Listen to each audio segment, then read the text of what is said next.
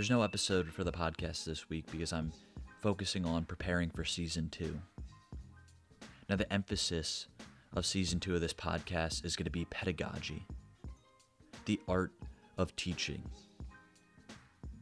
I'm making an extra effort to interview as many teachers as I possibly can, whether that's an elementary school teacher, a high school teacher, or college professors.